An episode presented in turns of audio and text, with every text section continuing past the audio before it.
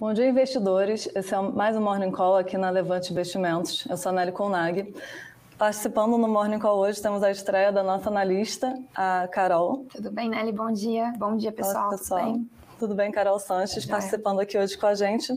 E vamos comentar então um pouquinho sobre cenário macro, um pouco de política e nosso cenário corporativo antes da gente entrar para as dúvidas do pessoal que nos acompanha. Falando um pouquinho sobre petróleo. A gente teve, para contextualizar um pouco o movimento que vem acontecendo, a gente viu diversos países em um esforço coordenado para contrabalancear o aumento do preço do barril de petróleo que ocorreu nas últimas semanas. Então, dentre esses países, a gente tem Estados Unidos, China, Reino Unido, Japão, Coreia do Sul. O ponto interessante a ser observado é que nesse hum, esforço coordenado, após eles terem anunciado a liberação de reservas estratégicas do produto, mesmo assim, o petróleo ele não cedeu o preço, mesmo com essa perspectiva de aumento de demanda. E ele subiu aproximadamente 81 centavos de dólar, algo como 1%. Para explicar esse, para contextualizar o que se deu esse movimento, porque ele foi um pouco inesperado. É, nas últimas semanas, a gente tem observado esse aumento do preço do barril de petróleo, muito motivado pela expectativa de retomada das atividades após o ano de 2020, um ano é, que a gente sofreu muito em relação à atividade com a pandemia do coronavírus a gente tem já visto um movimento de retomada iniciado esse ano e as perspectivas é que eles é, fiquem cada vez mais fortes. Então, nesse sentido, o petróleo ele estava subindo o preço. Esse movimento ele foi interrompido nos últimos dias com algumas notícias de uma volta do, de casos de coronavírus em alguns países da Europa, em especial, acho que a a Alemanha ainda está em discussão, mas a Áustria e a Holanda retomaram as medidas de isolamento. Então, teve esse primeiro baque em relação ao petróleo, mas qual foi o entendimento é, em relação aos governos? Eles acreditam que vai, ser, vai voltar a ter um retorno da escassez do produto, o que motivou eles a fazerem essa, essa liberação coordenada.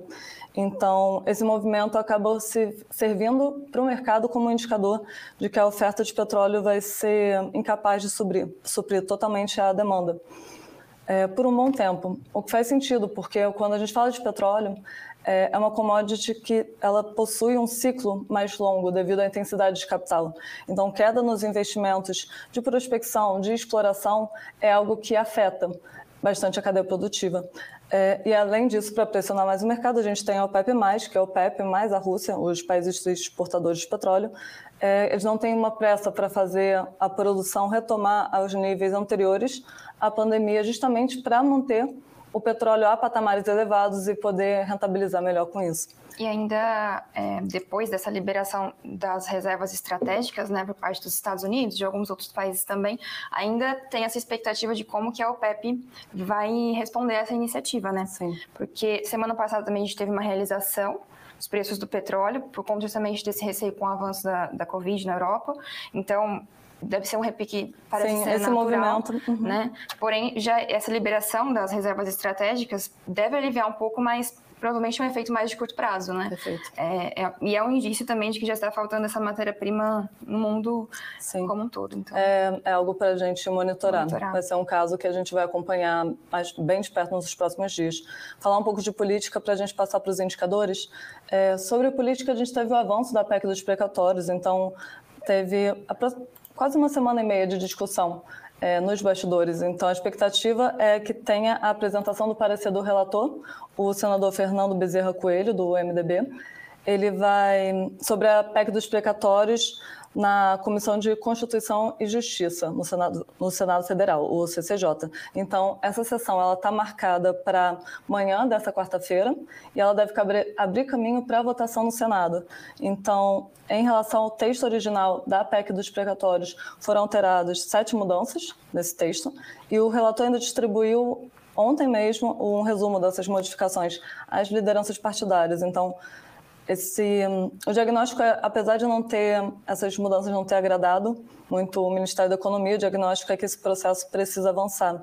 E um dos principais pontos que geraram polêmica dessas mudanças realizadas pelo relator é o fato de tornar o programa permanente, é, contrariando a ideia de pagar os 400 reais de auxílio de maneira temporária até 2022, era um ponto que já vinha sido que já vinha gerando bastante polêmica nas últimas semanas, largamente discutido. Então, esse desenho ele desagradou um pouco o Ministério da Economia, gerou críticas é, da, por parte do presidente do Senado, Rodrigo Pacheco, mas é, é um, é, ele está contemplado nessa, nessas modificações e esse vai ser levado ao Senado.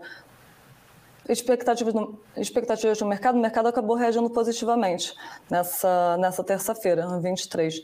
Então, cabe a gente aguardar agora como vai se tomar essa reunião da manhã de quarta.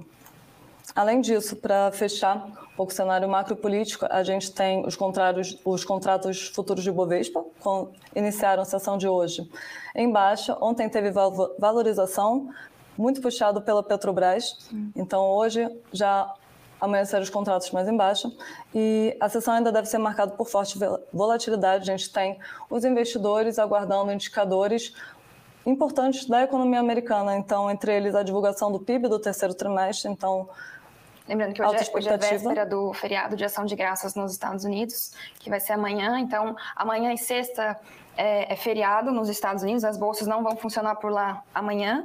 E Perfeito. quinta, elas também não funcionam até o meio-dia do, dos Perfeito. Estados Unidos. Então, no, no, no, horário do Brasil, vão funcionar das 14 às 18. Perfeito. Então, Isso deve reduzir um pouco a, a, a, o volume, né, por aqui. Isso, é então, uma ampla expectativa para os dados de hoje. Divulgação do PIB e minutas, aqui no Brasil, minutas da reunião do FONC. Não, e lá ah, nos Estados do, Unidos, do FONC, né? as minutas da reunião do FONC. O FONC é o cupom americano. Então, a gente tem esses dois indicadores da economia americana é, que devem movimentar um pouco o, as bolsas hoje. Entrando um pouquinho no cenário corporativo, Carol, você quer comentar com a gente um pouco? A gente viu notícias de Petrobras Sim, saíram. É, sobre as distribuidoras, né, que vão ter Perfeito. aí uma, uma entrega limitada de combustíveis já pelo segunda, segundo mês consecutivo. A Petrobras informou que ela não vai conseguir atender a todos os pedidos de entrega de combustíveis nesse mês de, de novembro, de, de dezembro, assim como aconteceu em novembro. Então, Dessa forma, existe uma, um risco né, das distribuidoras não conseguirem ter combustível suficiente para abastecer toda essa demanda. Então, isso pode causar uma falta do, dos produtos nos postos de combustíveis. Né? Então, lembrando que para as distribuidoras, como o caso de Vibra, de Raizen, do Grupo Ultra, uma saída para resolver essa situação, para atender essa demanda, seria a importação é, dos produtos do, do exterior. Só que como a Petrobras ela não reajusta os preços dos combustíveis já há um mês, ela provavelmente está praticando os preços abaixo do mercado internacional. Né? Então, é, os combustíveis importados é, pelas companhias privadas não teriam condições de, de competir, uhum. com os preços da, da estatal.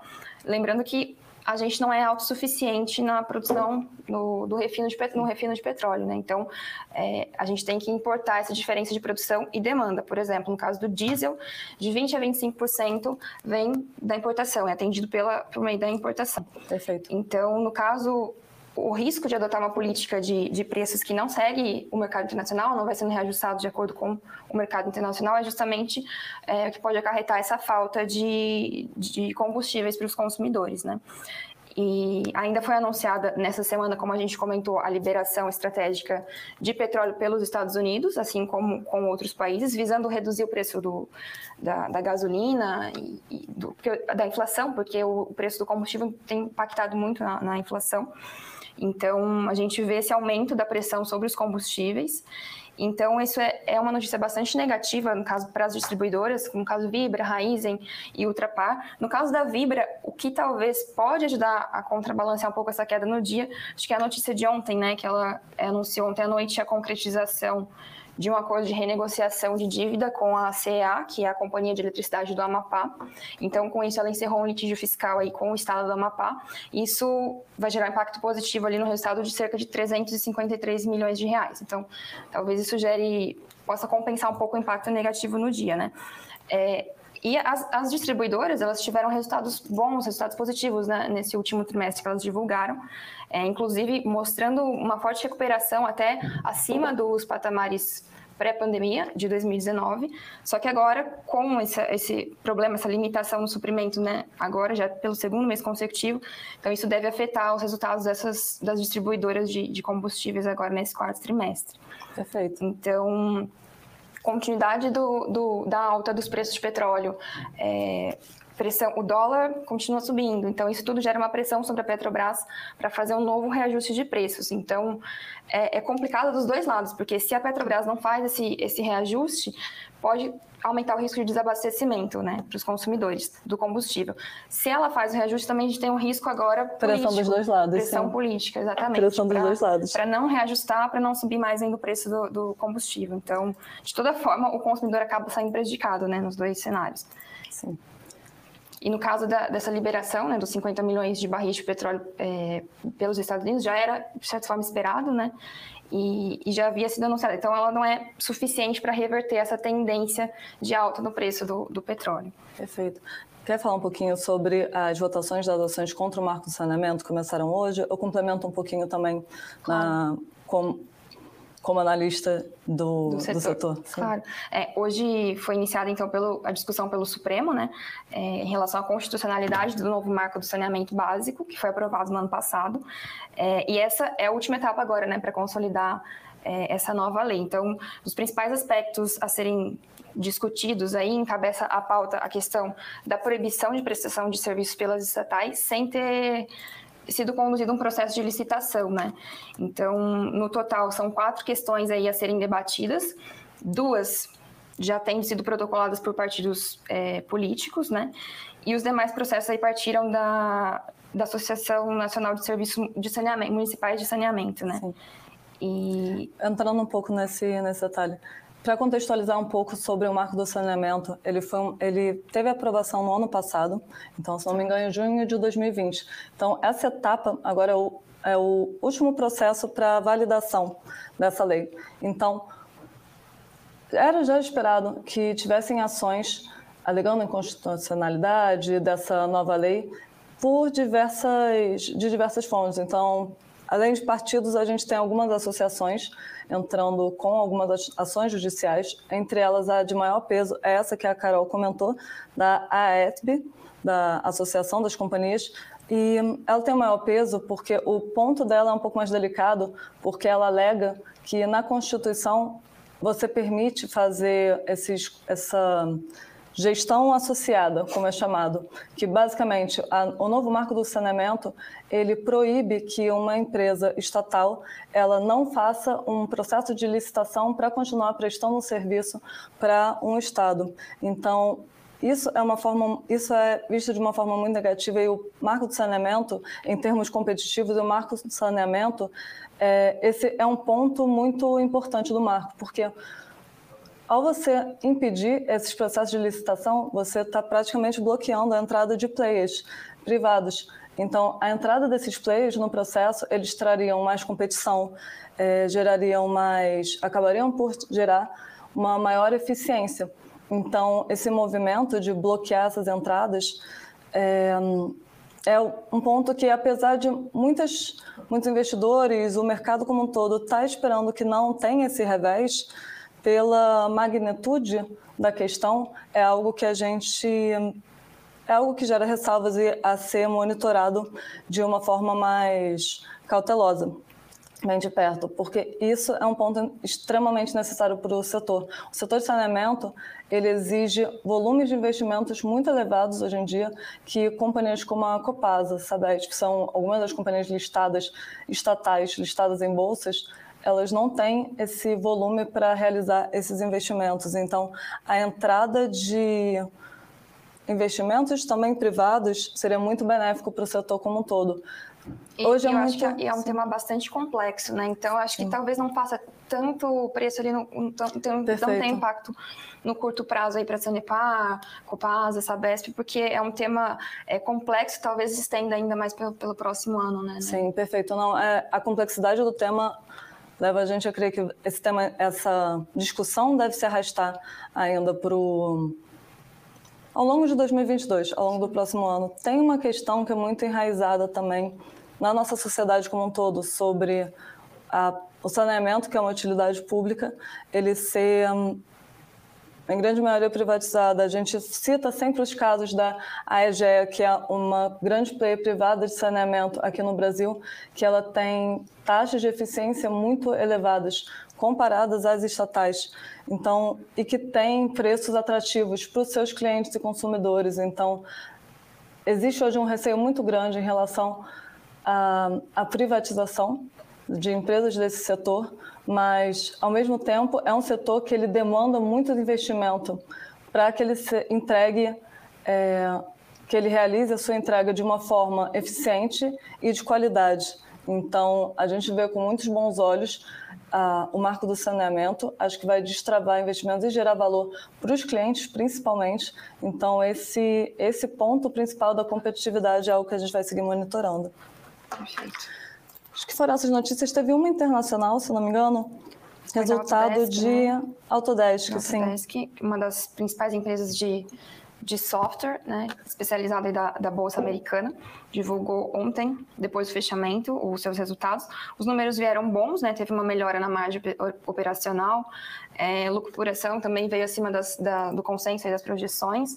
A receita líquida dela aí foi de 1,13 bi de dólares. É, então, foi uma alta de 18% aí, um pouquinho acima do que era previsto no segundo trimestre, né? Então, acho que a margem operacional também, após esses ajustes, né, de algumas despesas, foi de 32% nesse trimestre. Então, o resultado veio acima da, das expectativas. É...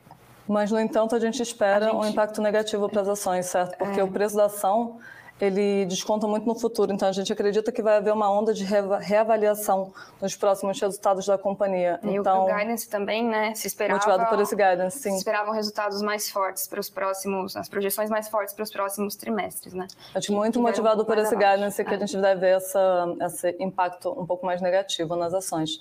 Acho que encerrando o, o nosso eu com isso, vamos partir para as perguntas claro, do pessoal? Vamos perguntas. A gente agradecendo as mulheres hoje comandando o Morning Call, sim.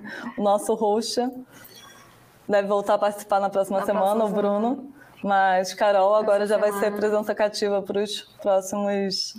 Essa semana. Para os próximos Morning Call. Pessoal conhecendo toda a equipe de análise aqui no Morning Call. Falar um pouco sobre. Quem perguntou de Seguradoras, foi o Nilson Jair. Bom dia, Nilson. O, sobre seguradoras, as companhias, elas vêm, em geral, elas vêm sofrendo, focando um pouco mais na, no segmento de saúde. A gente tem Sula, que tem sofrido é, muito por causa da sinistralidade ainda levada por conta da Covid. Então, por causa do acúmulo de procedimentos que voltaram a ser realizados no terceiro trimestre. Então, nesse sentido, a ação ela tem tem sido um pouco penalizada, ela tem sofrendo um pouco, mas os números, é, em geral, eles foram bons do terceiro trimestre. Sula foi, foi um bom resultado, mas, dado esse contexto, ela tem, tem penalizado um pouco mais a ação. Talvez também até algumas empresas, a, a, o mercado em geral trocando um pouco, né? É, Sula subiu bastante também nos últimos, é, nos últimos tempos, né? Então, Sim. podem ser Sim, até com uma expectativa de de juros, é uma, é uma expectativa de que a, a ação venha a performar melhor. Sim. Sobre Qualicorp, quem perguntou foi o Paloma Perrone. Qualicorp a gente não cobre. É, Qualicorp a gente não cobre. A gente pode, se tiver algum tema específico, alguma notícia relacionada é, que você queira saber mais no detalhe, que a gente possa comentar, a gente volta para um próximo Morning Call para trazer em detalhes esse, os nossos comentários para você, comentando um pouco do setor como um todo. Equatorial, vou responder a pergunta de Alexandre Alves. É uma empresa que eu já acompanhei bastante perto. Equatorial hoje, a perspectiva continua bastante positiva, porque a Equatorial ela é uma companhia que ela tem um know-how muito bom de como fazer turnaround de companhias de companhias distribuidoras. Então, recentemente, ela teve a aquisição, se não me engano, da C3E. Ela tem quatro companhias distribuidoras, com a C3E são cinco agora, e elas são, duas são mais, duas passaram por um processo, então tem a, tem a Cepisa, a Semar, outras mais duas, que mudaram para Equatorial Piauí o nome, mas são comumente conhecidas com o nome que operavam quando eram estatais. Essas companhias elas tiveram um turnaround muito positivo. Então, a Equatorial passou uma credibilidade para o mercado de que ela sabe tocar bem esse negócio, fazer essa, essa melhora de eficiência nessas distribuidoras. Então, segmento de distribuição muito redondinho, os resultados da companhia vieram bastante positivos, ainda penalizando um pouco esse lado da, da, do turnaround da nova distribuidora, mas algo que já era esperado, visto que ainda está tá em via de processo. Então, desse lado da distribuição, bastante positivo. E o interessante é que a Equatorial agora está expandindo para outros segmentos. Então, ela já tinha se mostrado muito com muito interesse de ingressar no mercado de saneamento, no, no segmento de saneamento. E ela conseguiu nesse ano, se não me engano. No Amapá, né? Ela, Sim, na, o, na aquisição no Amapá, no, no leilão do Amapá, já tinha participado de outros processos, conseguiu arrematar no leilão do Amapá foi discutido um pouco o preço no leilão. A proposta mas... agressiva, né? Bem, bem elevado acima dos A gente tem observado propostas agressivas nos últimos leilões, tanto é. energia quanto saneamento, a gente tem observado propostas mais agressivas. Mas ela já tendo mostrado de longa data esse interesse em ingressar no setor, é, a gente tem mais confiança que ela tem se preparado melhor para dar esse passo. Além disso, ela também fez uma aquisição recente de um complexo de geração eólica, então também mostra a companhia querendo ingressar para esse lado da geração é, renovável. Então, para perspectivas em relação ao micro da empresa, ela é muito positiva. Então, a gente tem um histórico de turnarounds muito bem Sim, muito perfeito. Bem então, então, a gente vê por um longo prazo uma visão muito positiva para o preço da ação, inclusive deu uma descontada nos últimos tempos. Um ponto de ressalva é, sempre que a gente comenta no nosso Morning Call, é a questão da escassez hídrica, o atual quadro de crise hídrica que a gente vem passando, que ele impacta é, indiretamente as distribuidoras, porque com o aumento das tarifas energéticas, que todo mundo tem sentido o aumento na conta de luz, é, você tem um, um desestímulo do consumo de energia. Então, isso é, é prejudicial, em parte, para as companhias distribuidoras. Então, nesse sentido, elas podem ficar um pouco mais fragilizadas, mas a Equatorial é uma que, com essa estratégia, com as últimas aquisições, ela tem conseguido se posicionar bem para, para atravessar esse período e já olhando bem o longo prazo. Então, é uma, é uma companhia que a gente gosta bastante. Acho que o pessoal, aproveitando de, sobre energia, acho que o pessoal perguntou também sobre energias do Brasil. Energias do Brasil. Os resultados foram, foram muito bons, né? Veio um resultado forte também. É, surpreenderam positivamente. Os volumes ali no terceiro trimestre tiveram uma recuperação, foram já superiores até ao, ao nível pré-pandemia. E, e, e, o resultado no trimestre foi bastante impactado positivamente por segmentos, acho que de transmissão e distribuição deles, né? E, sendo que o último de distribuição, no caso, foi bastante impactado pela recuperação da atividade econômica né? e pela expansão do número de, de clientes. Então, Perfeito, essa é a EDP, positivo. certo? A EDP também, esse ponto das transmissoras é interessante ressaltar, porque as transmissoras elas são do segmento de, de energia elétrica, a gente tem a geração a geração, que pode ser de diversas fontes. Então, a gente tem geração hídrica, a gente tem termoelétricas, a gente tem até usinas de biomassa eólicas, a gente tem a transmissão e a gente tem a distribuição de distribuidores. Tem um quarto elemento que são as comercializadoras, mas a gente vai focar nas empresas que são listadas em bolsas. Sobre a transmissão, que a Carol bem pontuou, ela é um segmento bastante defensivo dentro do setor de energia elétrica, porque ela recebe, a receita dela é diretamente do operador do sistema, a ONS. Então, todo mundo que quer usar é, a rede, o, as linhas de transmissão, todas as, todas as distribuidoras, todos os clientes eles e comercializadoras, eles pagam a ONS, a ONS paga, a, paga diretamente para a transmissora, o conhecido a RAP, a Receita Anual Permitida. Então, essa receita ela é muito previsível, por ser diretamente do, da ONS, do operador do sistema, e de não depender de volume de consumo. Então, dessa forma, a companhia ela fica muito protegida em cenários adversos, em cenários de economia mais fraca. Normalmente, são boas pagadoras de dividendos justamente por essa previsibilidade. Então, uma, uma transmissora bem gerida ajuda, a, ajuda, nesse caso, a performance da, do desempenho da EDP. Perfeito.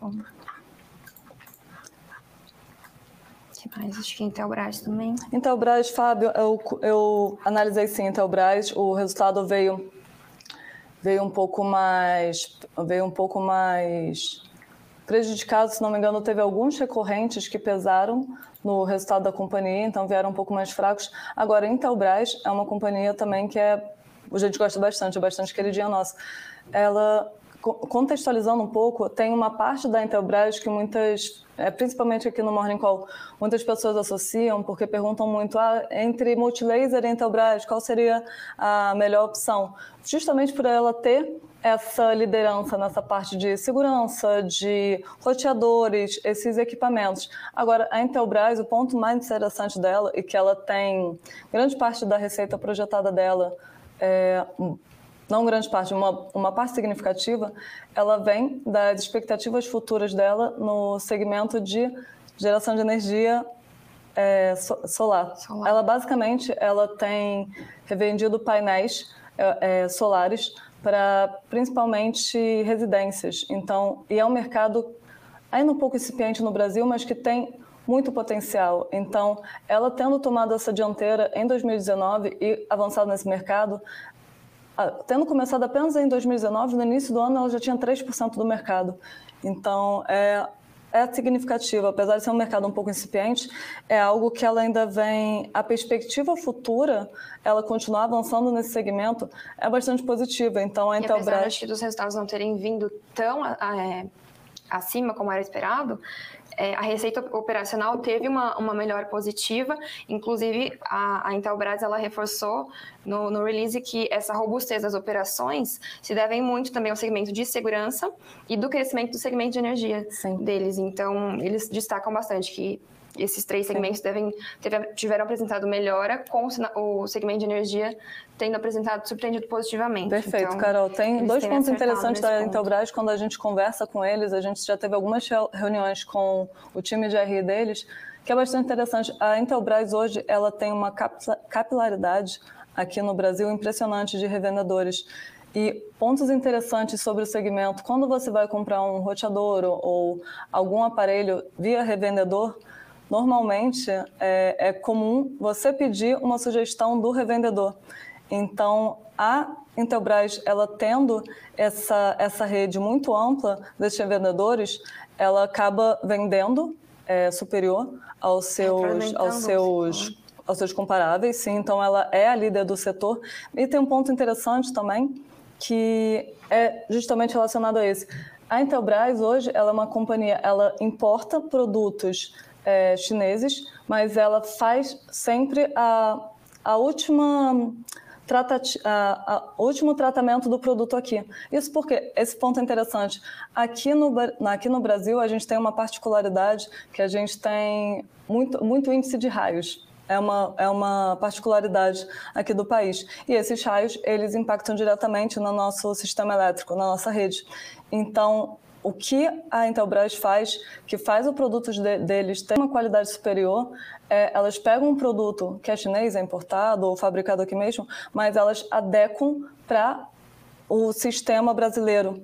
Então, é aquela comparação quando a gente brinca de quando você pega um produto que é chinês e você tá, e ele depois de algumas semanas ele já não funciona mais versus um produto que você de mais qualidade, é justamente por causa dessa, desse sistema brasileiro, essa corrente elétrica que tem essas particularidades. Então, a Intelbras ela foca muito nessa qualidade justamente para os além dos consumidores terem essa qualidade, os revendedores eles preferem trabalhar com a, com a Intelbras, alguns sem contrato direto, diretamente com ela, porque por causa da alta qualidade do produto. Então, é o melhor dos mundos. Ela tem um produto com uma alta qualidade próprio para o mercado brasileiro. Então, sempre perguntam para a gente: ah, mas se tivesse.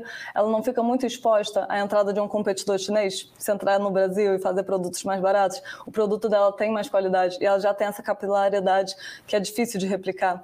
Então, em termos de expansão, a Intelbras está muito está protegida nesse segmento que ela já tem liderança, que é de segurança e produtos de telecomunicações e tem expandido cada vez mais nessa parte de energia elétrica. Então, Telbras tem é um caso muito interessante, a gente gosta bastante, é uma empresa bem redonda. E acho que as perspectivas para o próximo trimestre são bem positivas, né? E ela está desenvolvendo a linha fotovoltaica perfeita, a linha 5G sabe? também, dos produtos 5G também. Então, provavelmente eu, lembro que eles colocaram no, nos resultados que deve sair no segundo semestre do ano que vem, né? Dessa, essa linha deve ser, começar a ser comercializada. Os produtos 5G, então, muito bom. Juba, você perguntou de ETF agro na B3. A pergunta foi ontem para o nosso analista Vitor. Vou perguntar para ele se, é se tem algum para gente, a gente indicar aqui. Mais perguntas, pessoal? Juber é fotovoltaica mesmo, essa palavra que eu estou procurando, os painéis solares.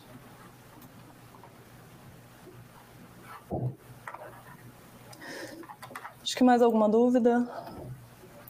Vamos conversar um pouco. Como está a abertura da bolsa? Quer comentar um pouco? Deixa eu abrir aqui.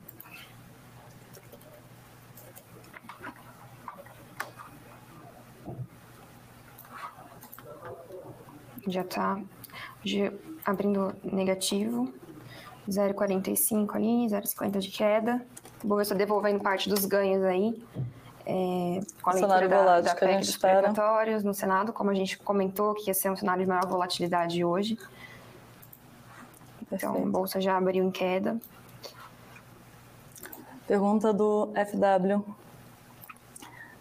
sobre elétricas ou bancos no momento. Bancos, a gente vai trazer a nossa analista que cobre o setor para comentar nos próximos morning calls. O Bruno também tem bastante embasamento em, em, bancos. Eu vou trazer um pouco da visão de elétricas, que é o setor que eu cubro mais perto também aqui na Levante, dentre outros. Em elétricas, é, como eu falei, tem alguns segmentos dentro, dentro do setor de energia.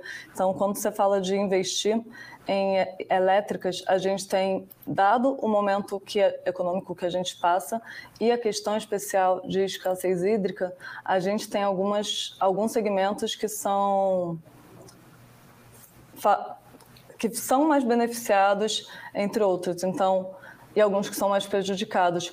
Um segmento que está bastante prejudicado no momento, a gente vê claramente nos resultados de Engie, nos resultados de AS Brasil, é o segmento de geração energia hídrica. Então, as hidrelétricas elas estão bastante prejudicadas no momento, principalmente porque no atual quadro de escassez hídrica que o país vem enfrentando, essas companhias elas têm, elas não estão conseguindo produzir, não estão conseguindo gerar energia. E o pouco que produzem, elas têm todo o incentivo do governo para não desperdiçar essa reserva, para poupar essa reserva.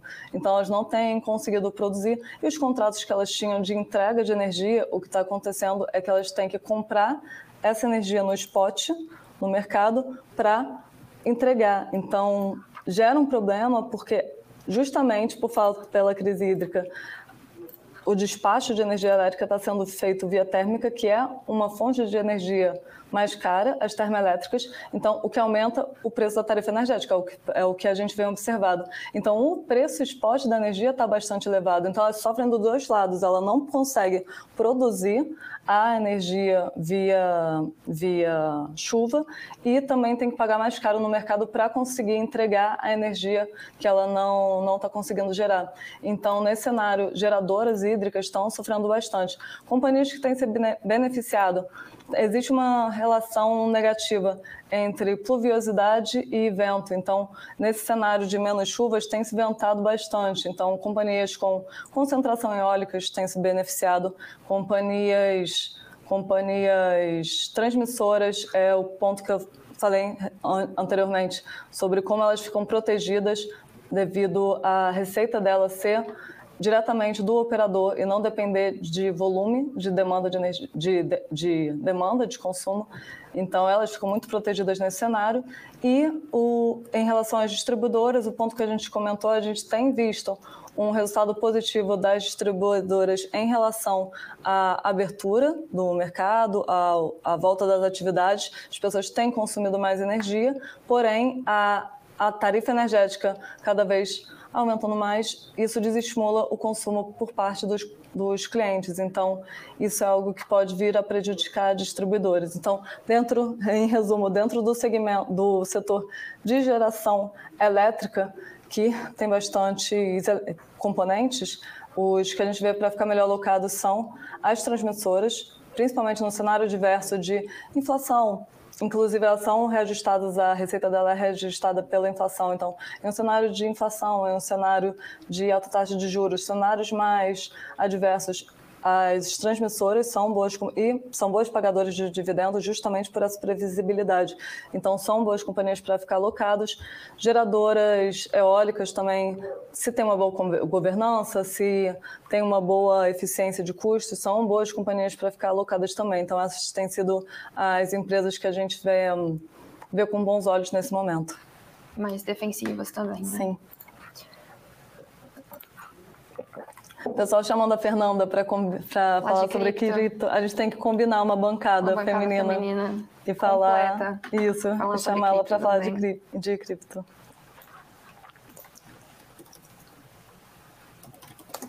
Outras perguntas, pessoal? Os índices lá fora também agora estão abriram, estão em queda. Mandinha, a pergunta de Copasa é em relação ao marco do, a questão do marco do saneamento, que a gente estava falando mais cedo, que a gente não acredita que deve ter revés. Você fala para a gente que a gente complementa um pouco essa questão. Fábio Freitas. Você quer ver a pergunta do Fábio, Carol?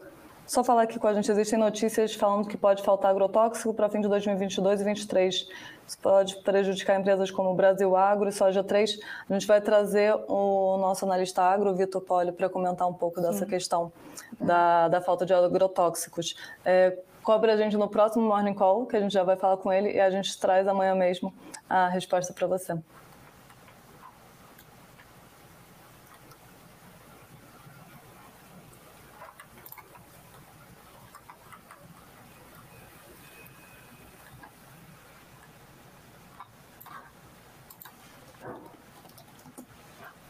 Pessoal falando é, Copel, eu acho. Ah, não, não Copasa, sim. Copel, se não me engano, teve bons resultados. A gente acompanhou mais perto.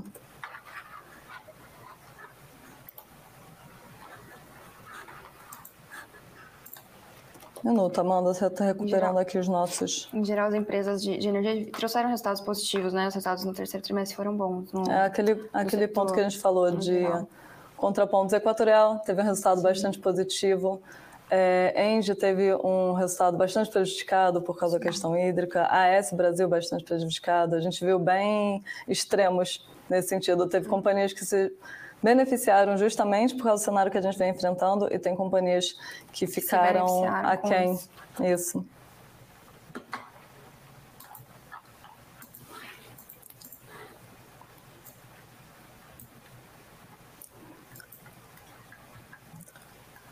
Mandinha, já voltamos a falar de. Já volto a falar de Copel com você. Carol, quer falar um pouco sobre a Eres, o que a gente acompanhou dos últimos tempos sobre o guidance que veio aquém das expectativas, Sim, sobre é, como a gente, tinha, a gente tinha a Carol e eu, a gente acompanhou a, gente, a Ares. analisou a empresa, uma empresa... Chegamos é, a fazer, conversa, comenta sobre os um calls que a gente realizou. Sim. É um case bastante interessante, porém a gente percebe, é, já é o segundo resultado que a gente vê que provavelmente é, é um, um case muito bom, porém que vai trazer um retorno é, a, um prazo maior. Comenta né? um pouco também sobre o que é a Ares, sobre, um, o, sobre qual é o business dela, hoje em dia. A Carol e eu, a gente participou de algumas reuniões com a Ares, a gente estudava bastante, a gente chegou a estudar bastante esse case. A gente tinha, inicialmente, mais para o ano, expectativas bastante positivas para a ação que não, não se verificou nos últimos resultados, certo? É, a, Aeres é, a Aeres é uma fabricante de, de pás para geradores de energia eólica, uma fabricante brasileira.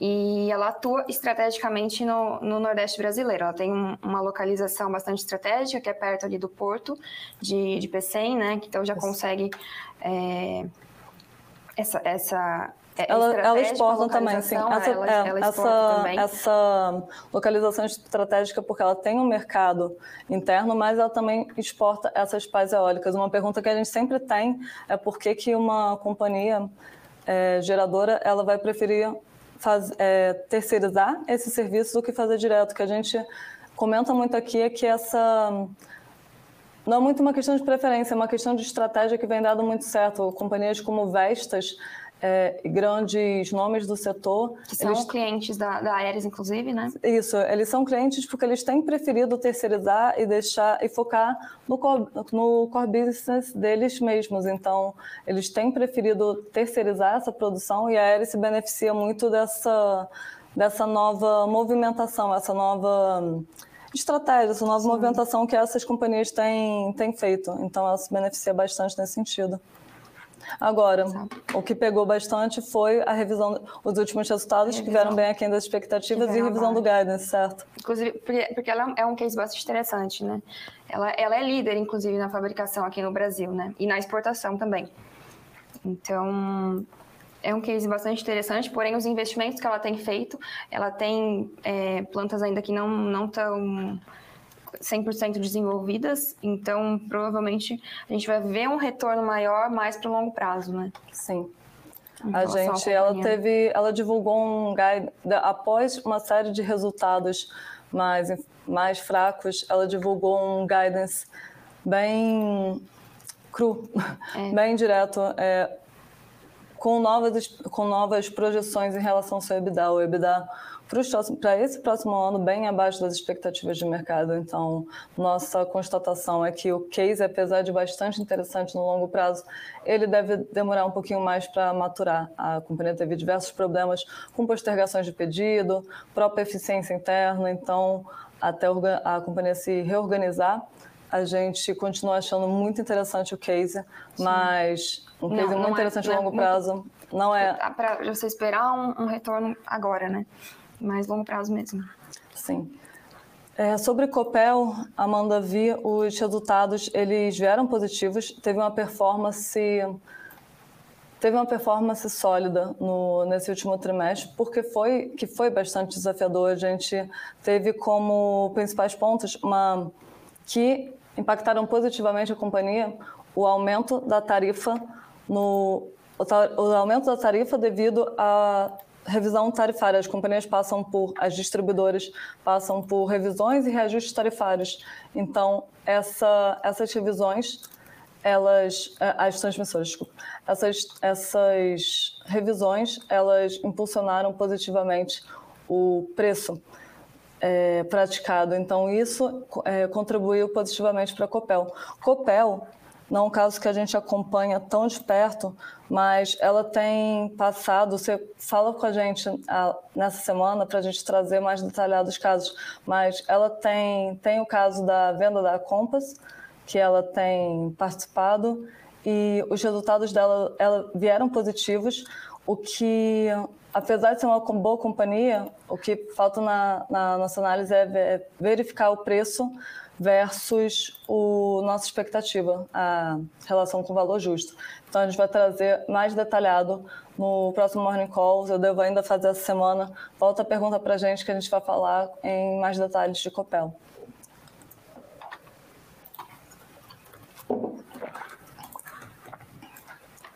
Tem de outras.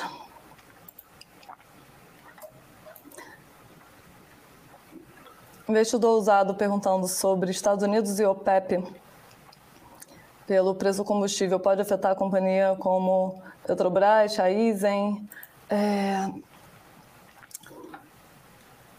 Não só Petrobras, Raizen, as companhias petroleiras globais, elas são muito balizadas pelo preço do, do, petróleo. Então, companhias produtoras de algum commodity específico, elas são, elas são muito balizadas pelo preço da commodity. Um exemplo, quando o preço do petróleo ele chega a patamares muito baixos, isso inviabiliza uma série de projetos é, relativos ao mesmo, porque em um exemplo, se você for fazer um projeto de exploração é, que vai ter uma, um determinado custo, se esse preço para o petróleo que você vai é, produzir ele cai muito, inviabiliza essa série de projetos, é, em, essa série de projetos que serão realizados. Então, acaba que o preço do petróleo ele é, ele é muito determinante para essas companhias é, para as petroleiras como um todo. Então, o que a gente observa é que as companhias de essa disputa de preço, apesar de muitas companhias no curto prazo elas firmarem contratos de, de entrega, contratos para o quanto vai entregar de energia, como tem essa questão do ciclo que elas precisam uh, eles demandam um alto investimento, essa produção, esse refino de petróleo, é, um preço muito volátil traz muita incerteza para esse tipo de investimento. Então, essas volatilidade no preço da commodity afeta diretamente essas companhias, não só Petrobras, mas petroleiras como um todo. Eu trabalhei na Shell com, em 2014, foi a época do petróleo, início do ano estava petróleo Brent estava operando a quase 100 dólares o barril. Final do ano, que foi a crise de 2015, final, início de 2015, que teve a queda súbita do petróleo, o barril chegou a aproximadamente 30 dólares, foi a pior queda do barril, é, devido também a esses conflitos da OPEP e Rússia. A gente teve, eu lembro que foi um momento bastante delicado para a companhia, porque isso inviabilizou uma série de projetos que estavam ser realizados. Então, em resumo, essa volatilidade no preço da commodity, ela impacta diretamente essas companhias petroleiras muito pelo fator de incerteza. Incerteza em relação a projetos, incerteza em relação à viabilidade econômica. O Luan também perguntou aqui sobre reorganização societária do Iguatemi. É, lembrando que a, a, começa a ser negociado segunda-feira, né, dia 29, vai mudar o, o ticker das units agora, né, units, então vai ser de IGTA 3 para IGTI 11, começa a partir certo. de segunda. E, foi, e é bastante positivo, né? Essa nova estrutura, agora com é, a incorporação das ações pela, da, da Iguatemi pela controladora que é a Gereissat, é, deve levantar um grande volume de recursos para o Iguatemi para fazer novas aquisições, para novos projetos. A então, gente fez de forma positiva, de viu? Forma positiva. Essa, essa reestruturação. Tanto que, que vai os trazer uma melhor... também foram positivos de Iguatemi no, nesse último trimestre, mistos, né? O operacional melhorou bem, mas as expectativas são grandes agora para esse quarto trimestre. Perfeito. Principalmente porque no caso de shoppings é um trimestre que os lojistas pagam é, um aluguel extra, né? Por conta desse período de, de Black Friday, Natal, Réveillon. É, além, além do aluguel extra, tem a própria movimentação dos shoppings. Que aumenta que, bastante. Isso, aumenta bastante. Talvez esse ano a gente veja esse movimento bem mais limitado, uhum. devido ao cenário de inflação é, que a gente vem enfrentando. Mas, mesmo assim, a gente ainda espera que tenha algum movimento de final de ano, principalmente por Sim. conta das festividades. Sim.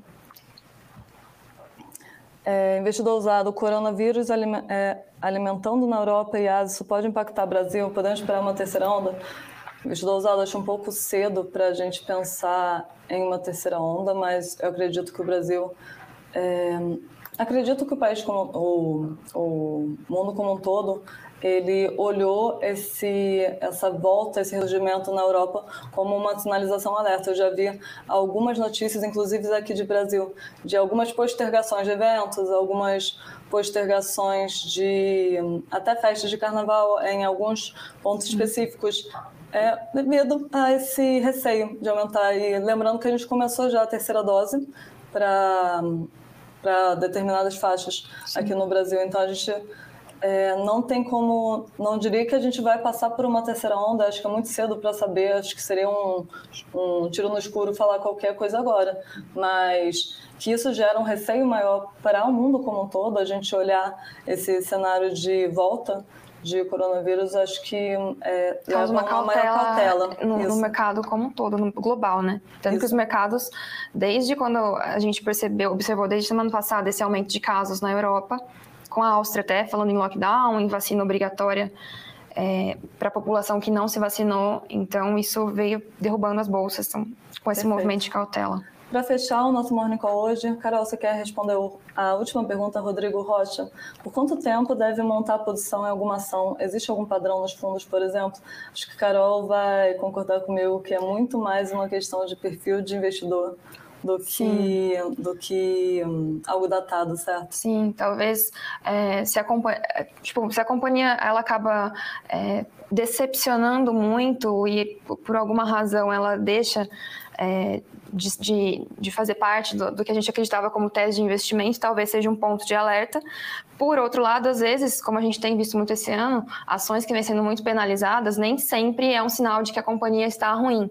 Né? Às vezes ela está simplesmente sendo afetada pelo cenário macro, assim como, como outros pares do, do mesmo setor. Mas que no longo prazo faria sentido. Exato. E talvez o que para o investidor é ok que aquela ação deu uma caidinha ou, ou caiu bem, mas o investidor continua acreditando como positivo e ele, para ele está tudo certo. Como você falou, vai de perfil de investidor, então. Isso, e tem uma. Acho que também o que o Rodrigo comenta sobre. Você pode ficar alocado numa ação você pode ficar dois, dois, anos, dez anos, você pode ficar alguns meses. Isso também vai muito, além do perfil de investimento, vai muito do, do tático, do qual, qual o objetivo. Além do perfil, o objetivo é fazer um movimento um pouco mais arrojado para o curto prazo ou tentar operar é, diferenças de mercado num cenário de volatilidade, tentar é, se, se beneficiar desse cenário, ou o objetivo é ficar alocado a empresas muito consolidadas, empresas boas pagadoras de dividendos, aí seria um cenário bem para longo prazo. Então, é muito mais uma questão de perfil e objetivo. Acho que seria nesse caso. Sim, perfeito. Acho que deu uma hora já de Morning Call. A gente agradece a presença de todo mundo hoje, a estreia da Carol aqui no nosso Morning Call, que vai ser figura cativa agora. Próximas semanas, Carol vai participar sempre aqui com a gente. Perfeito. Show. Então, obrigada, pessoal. Pessoal, muito obrigada. Um ótimo dia, bons investimentos. Até mais. Tchau, tchau. Para saber mais sobre a Levante, siga o nosso perfil no Instagram, levante.investimentos. Se inscreva no nosso canal do YouTube, Levante Investimentos. E para acompanhar as notícias do dia a dia e mais sobre a Levante, acesse nosso site levante.com.br.